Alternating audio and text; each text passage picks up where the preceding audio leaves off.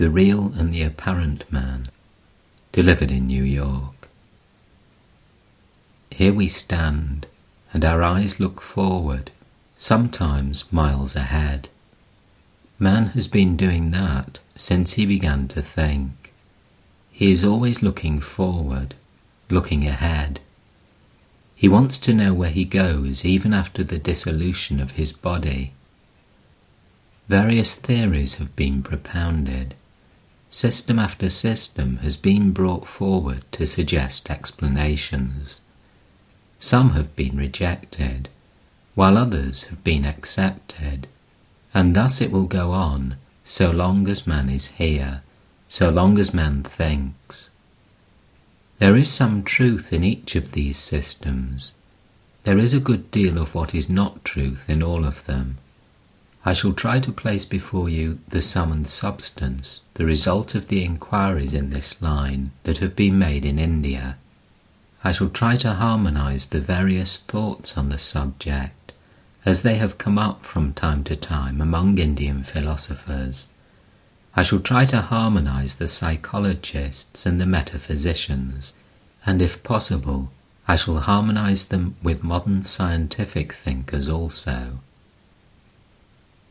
The one theme of the Vedanta philosophy is the search after unity. The Hindu mind does not care for the particular, it is always after the general, nay, the universal. What is that by knowing which everything else is to be known? That is the one theme. As through the knowledge of one lump of clay, all that is of clay is known, so what is that by knowing which this whole universe itself will be known? That is the one search. The whole of this universe, according to the Hindu philosophers, can be resolved into one material, which they call Akasha. Everything that we see around us, feel, touch, taste, is simply a differentiated manifestation of this Akasha. It is all pervading, fine. All that we call solids, liquids, or gases, figures, forms, or bodies the earth, sun, moon, and stars, everything is composed of this Akasha. What force is it which acts upon this Akasha and manufactures this universe out of it? Along with Akasha exists universal power.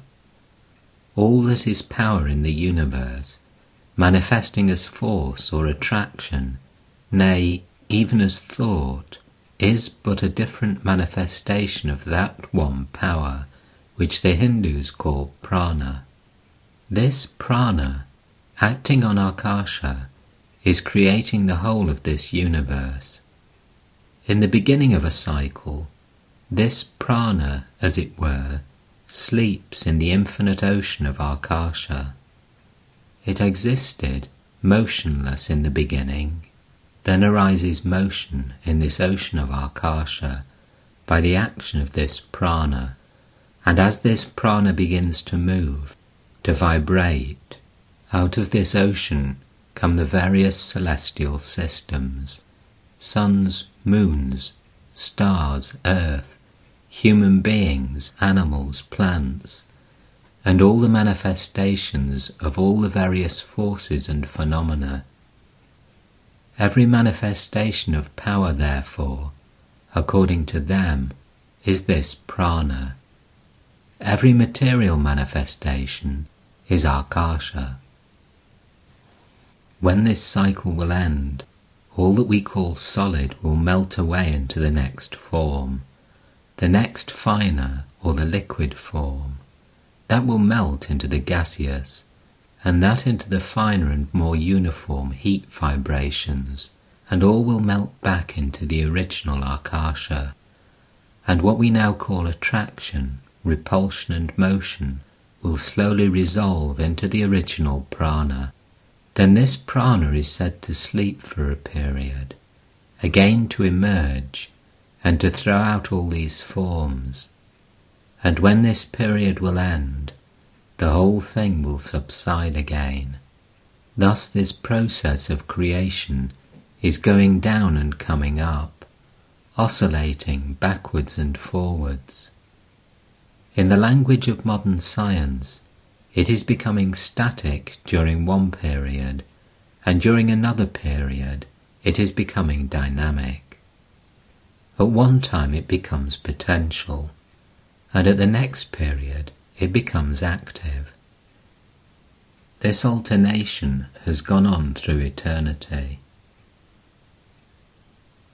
Yet this analysis is only partial. This much has been known even to modern physical science. Beyond that, the research of physical science cannot reach, but the inquiry does not stop in consequence. We have not yet found that one by knowing which everything else will be known. We have resolved the whole universe into two components, into what are called matter and energy, or what the ancient philosophers of India called Akasha and Prana. The next step is to resolve this Akasha and the Prana into their origin. Both can be resolved into a still higher entity, which is called mind.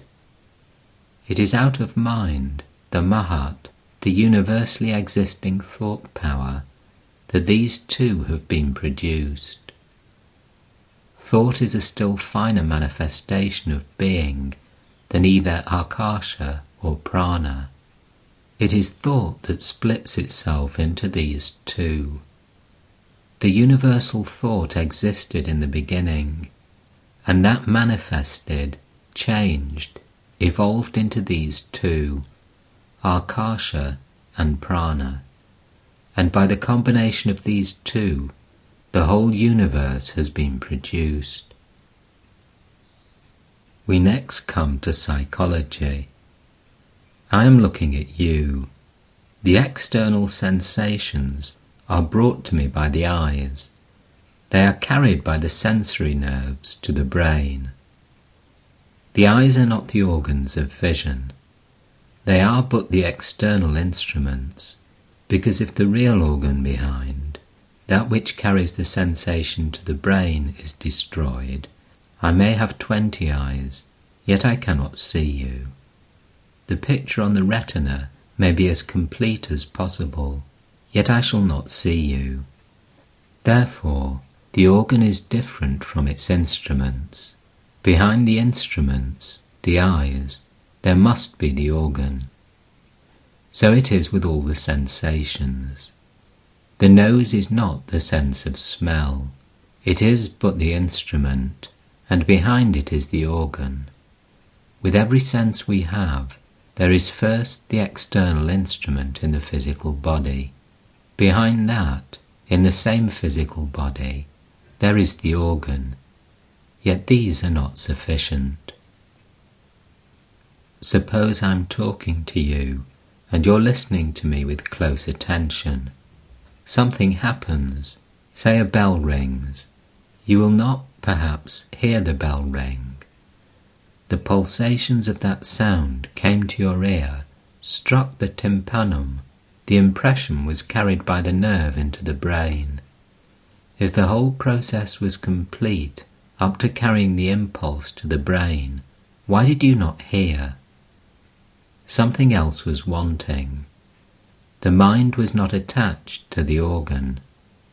When the mind detaches itself from the organ, the organ may bring any news to it, but the mind will not receive it. When it attaches itself to the organ, then alone is it possible for the mind to receive the news. Yet even that does not complete the whole.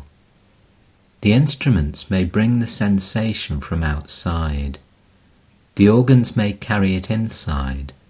The mind may attach itself to the organ. And yet, the perception may not be complete. One more factor is necessary. There must be a reaction within. With this reaction comes knowledge. That which is outside sends, as it were, the current of news into my brain. My mind takes it up and presents it to the intellect, which groups it in relation to preconceived impressions and sends a current of reaction, and with that reaction comes perception. Here, then, is the will. The state of mind which reacts is called buddhi, the intellect. Yet even this does not complete the whole. One more step is required. Suppose here is a camera and there is a sheet of cloth, and I try to throw a picture on that sheet. What am I to do? I'm to guide various rays of light through the camera to fall upon the sheet and become grouped there.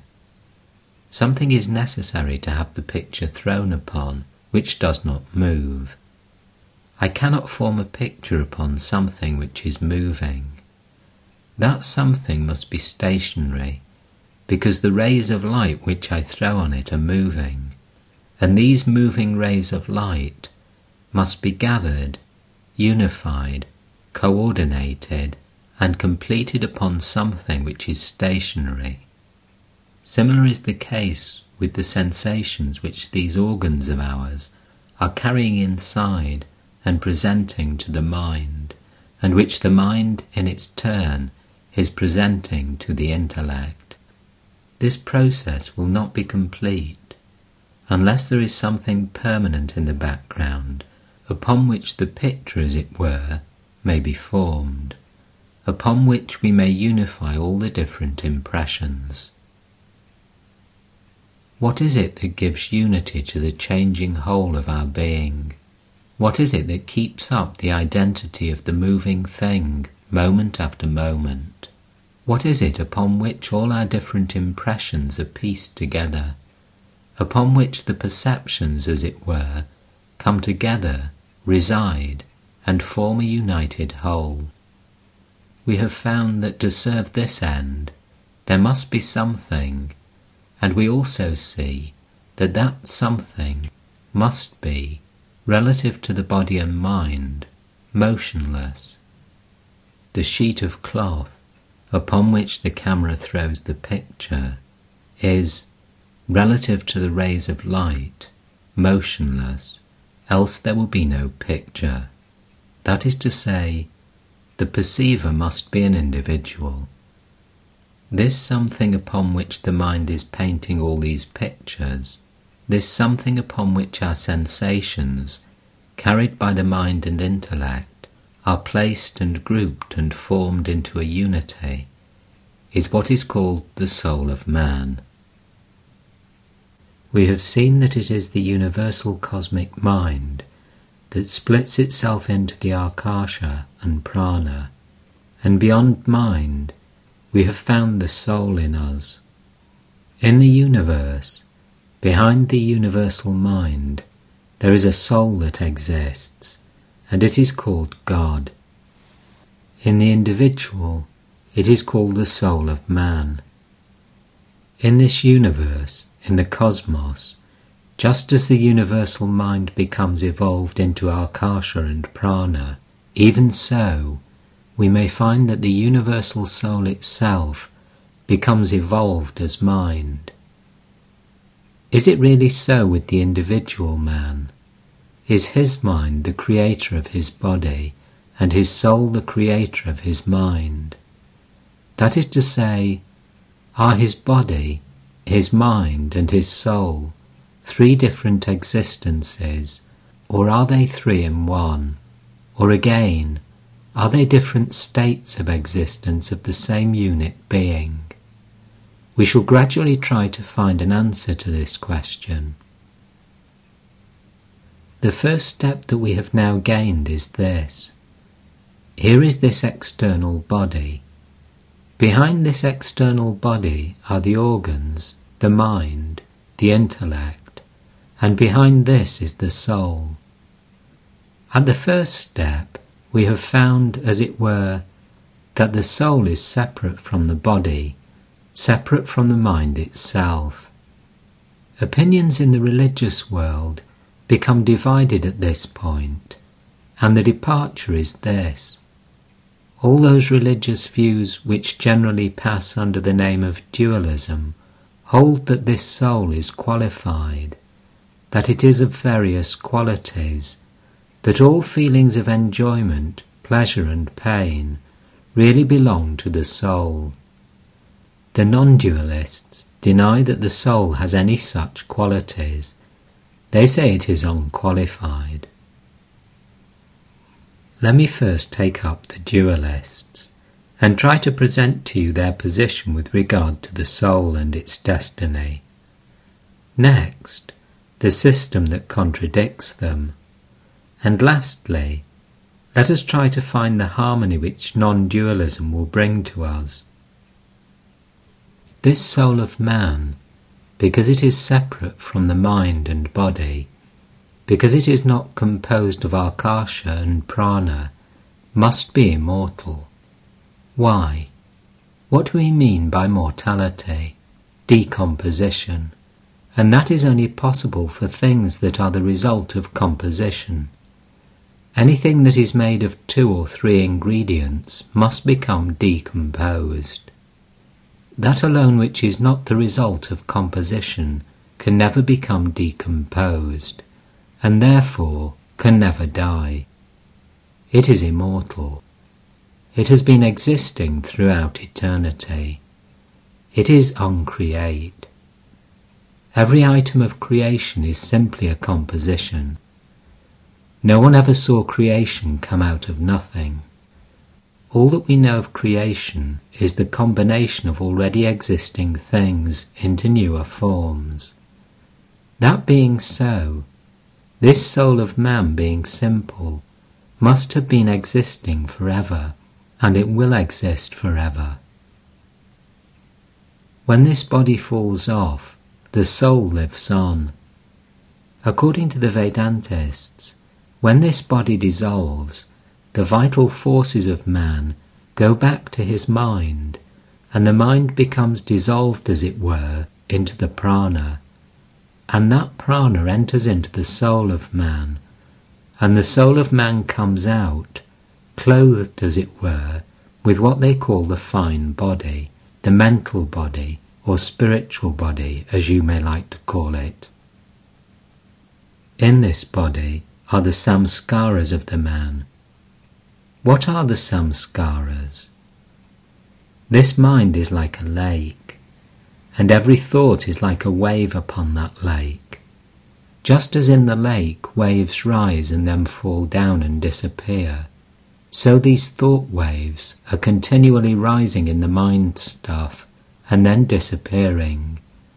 But they do not disappear forever. They become finer and finer, but they are all there ready to start up at another time when called upon to do so.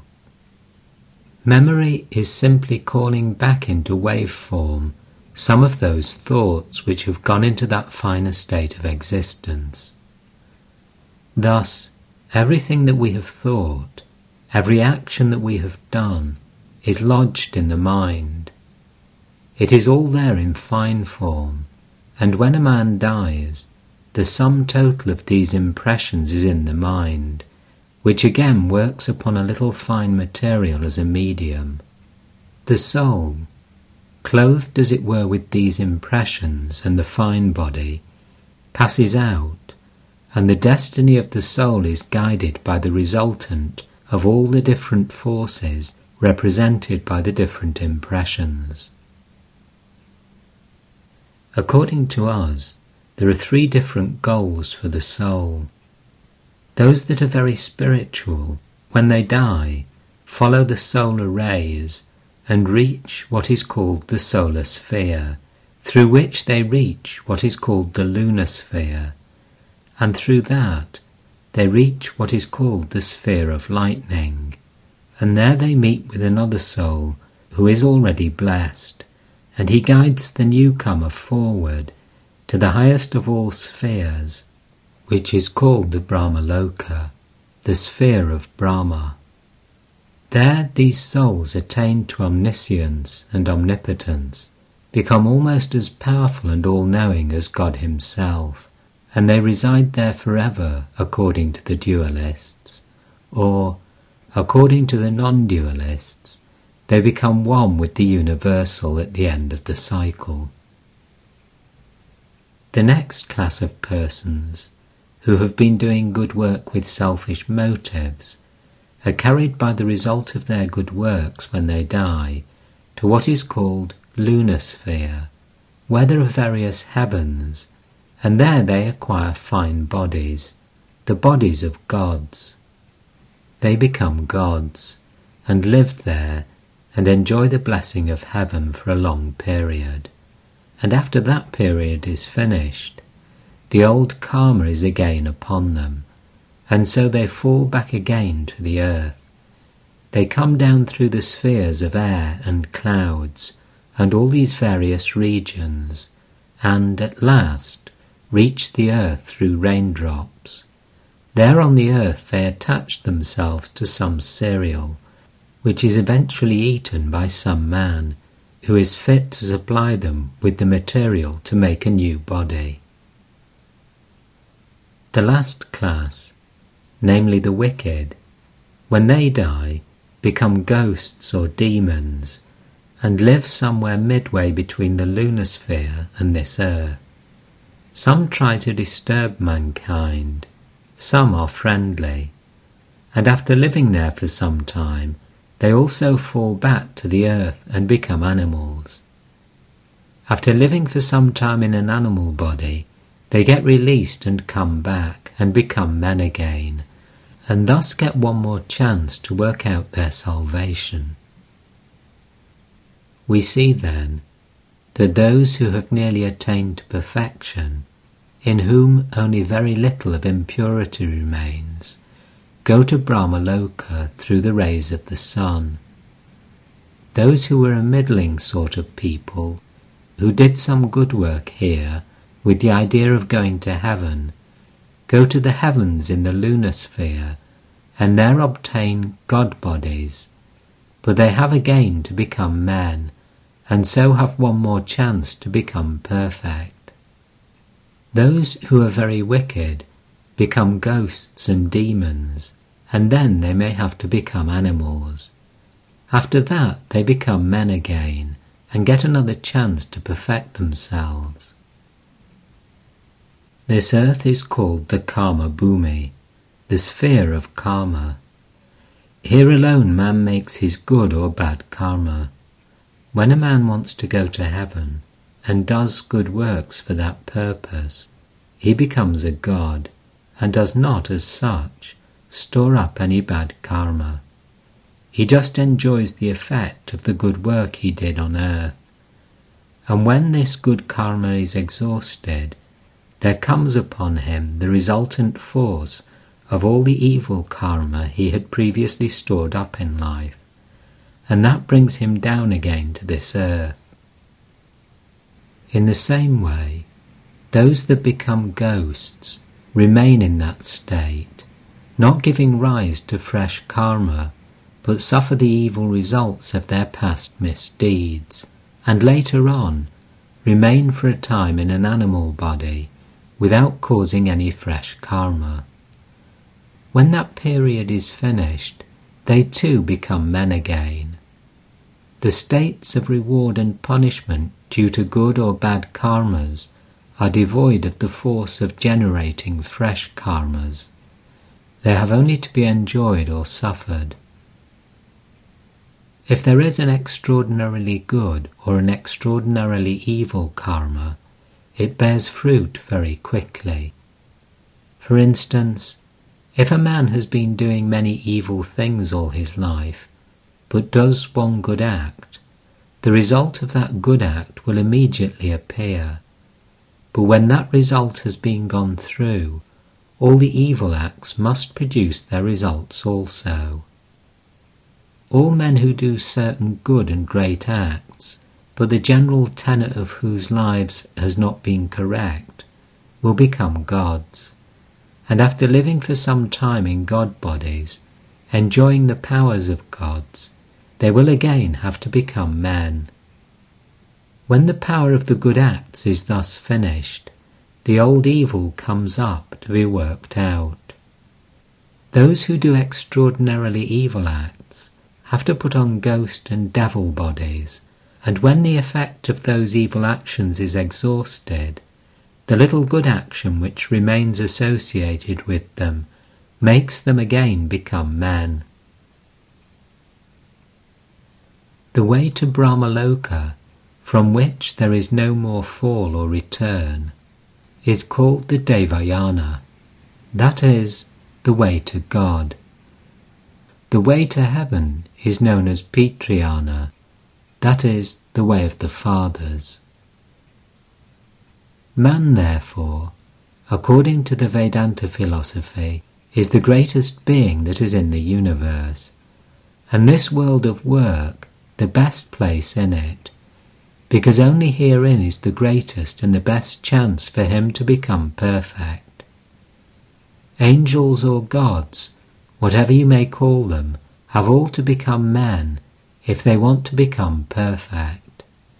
This is the great centre the wonderful poise, the wonderful opportunity, this human life.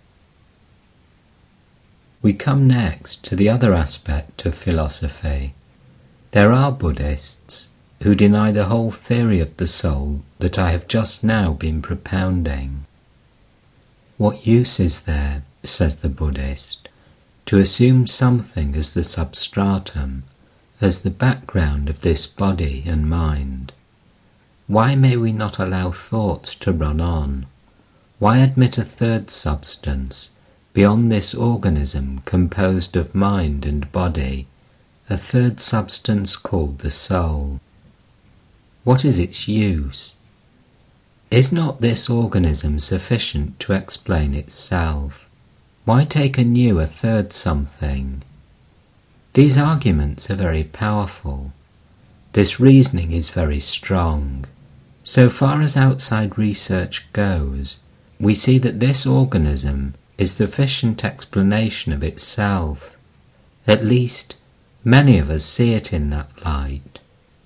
Why then need there be a soul as a substratum, as something which is neither mind nor body, but stands as a background for both mind and body?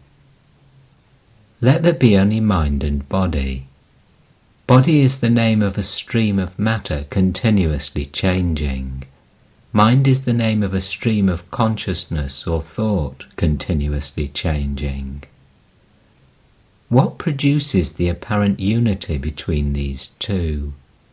This unity does not really exist, let us say. Take, for instance, a lighted torch and whirl it rapidly before you. You see a circle of fire. The circle does not really exist, but because the torch is continually moving, it leaves the appearance of a circle. So there is no unity in this life.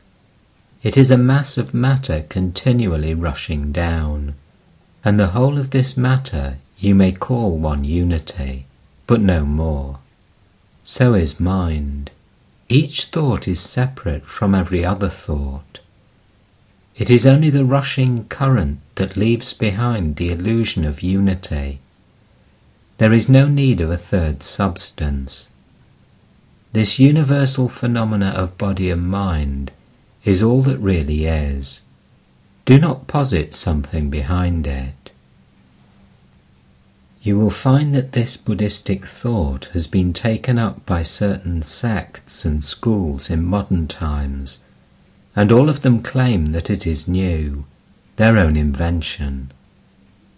This has been the central idea of most of the Buddhistic philosophies that this world is itself all sufficient, that you need not ask for any background at all.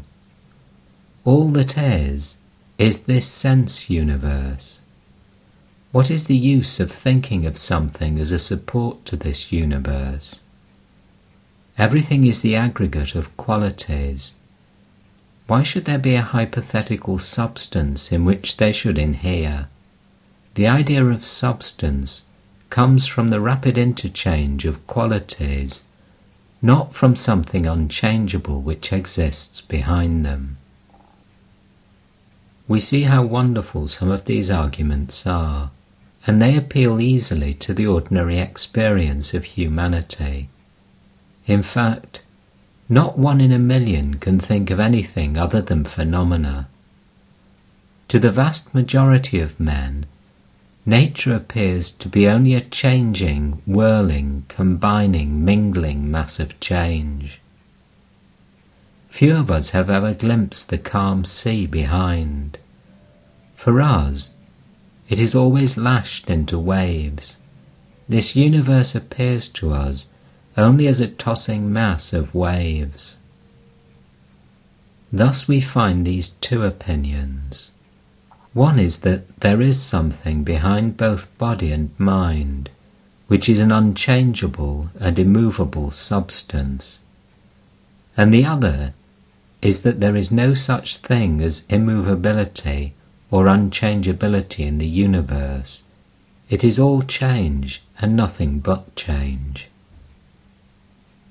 The solution of this difference comes in the next step of thought, namely the non dualistic. It says that the dualists are right in finding something behind all as a background which does not change. We cannot conceive change without there being something unchangeable. We can only conceive of anything that is changeable by knowing something which is less changeable. And this also must appear more changeable in comparison with something else which is less changeable, and so on and on until we're bound to admit that there must be something which never changes at all. The whole of this manifestation must have been in a state of non manifestation, calm and silent, being the balance of opposing forces, so to say, when no force operated, because force acts when a disturbance of the equilibrium comes in. This universe is ever hurrying on to return to that state of equilibrium again. If we are certain of any fact whatsoever, we're certain of this. When the dualists claim that there is a something which does not change, they are perfectly right. But their analysis that it is an underlying something which is neither the body nor the mind, as something separate from both, is wrong. So far as the Buddhists say that the whole universe is a mass of change, they are perfectly right. So long as I am separate from the universe, so long as I stand back and look at something before me, so long as there are two things, the looker on and the thing looked upon, it will appear always that the universe is one of change, continually changing all the time. But the reality is that there is both change and changelessness in this universe. It is not that the soul and the mind and the body are three separate existences, for this organism made of these three is really one. It is the same thing which appears as the body, as the mind, and as the thing beyond mind and body, but it is not at the same time all these. He who sees the body does not see the mind even. He who sees the mind does not see that which he calls the soul. And he who sees the soul, for him the body and mind have vanished. He who sees only motion never sees absolute calm, and he who sees absolute calm, for him motion has vanished. A rope is taken for a snake. He who sees the rope as the snake for him the rope has vanished. And when the delusion ceases and he looks at the rope, the snake has vanished.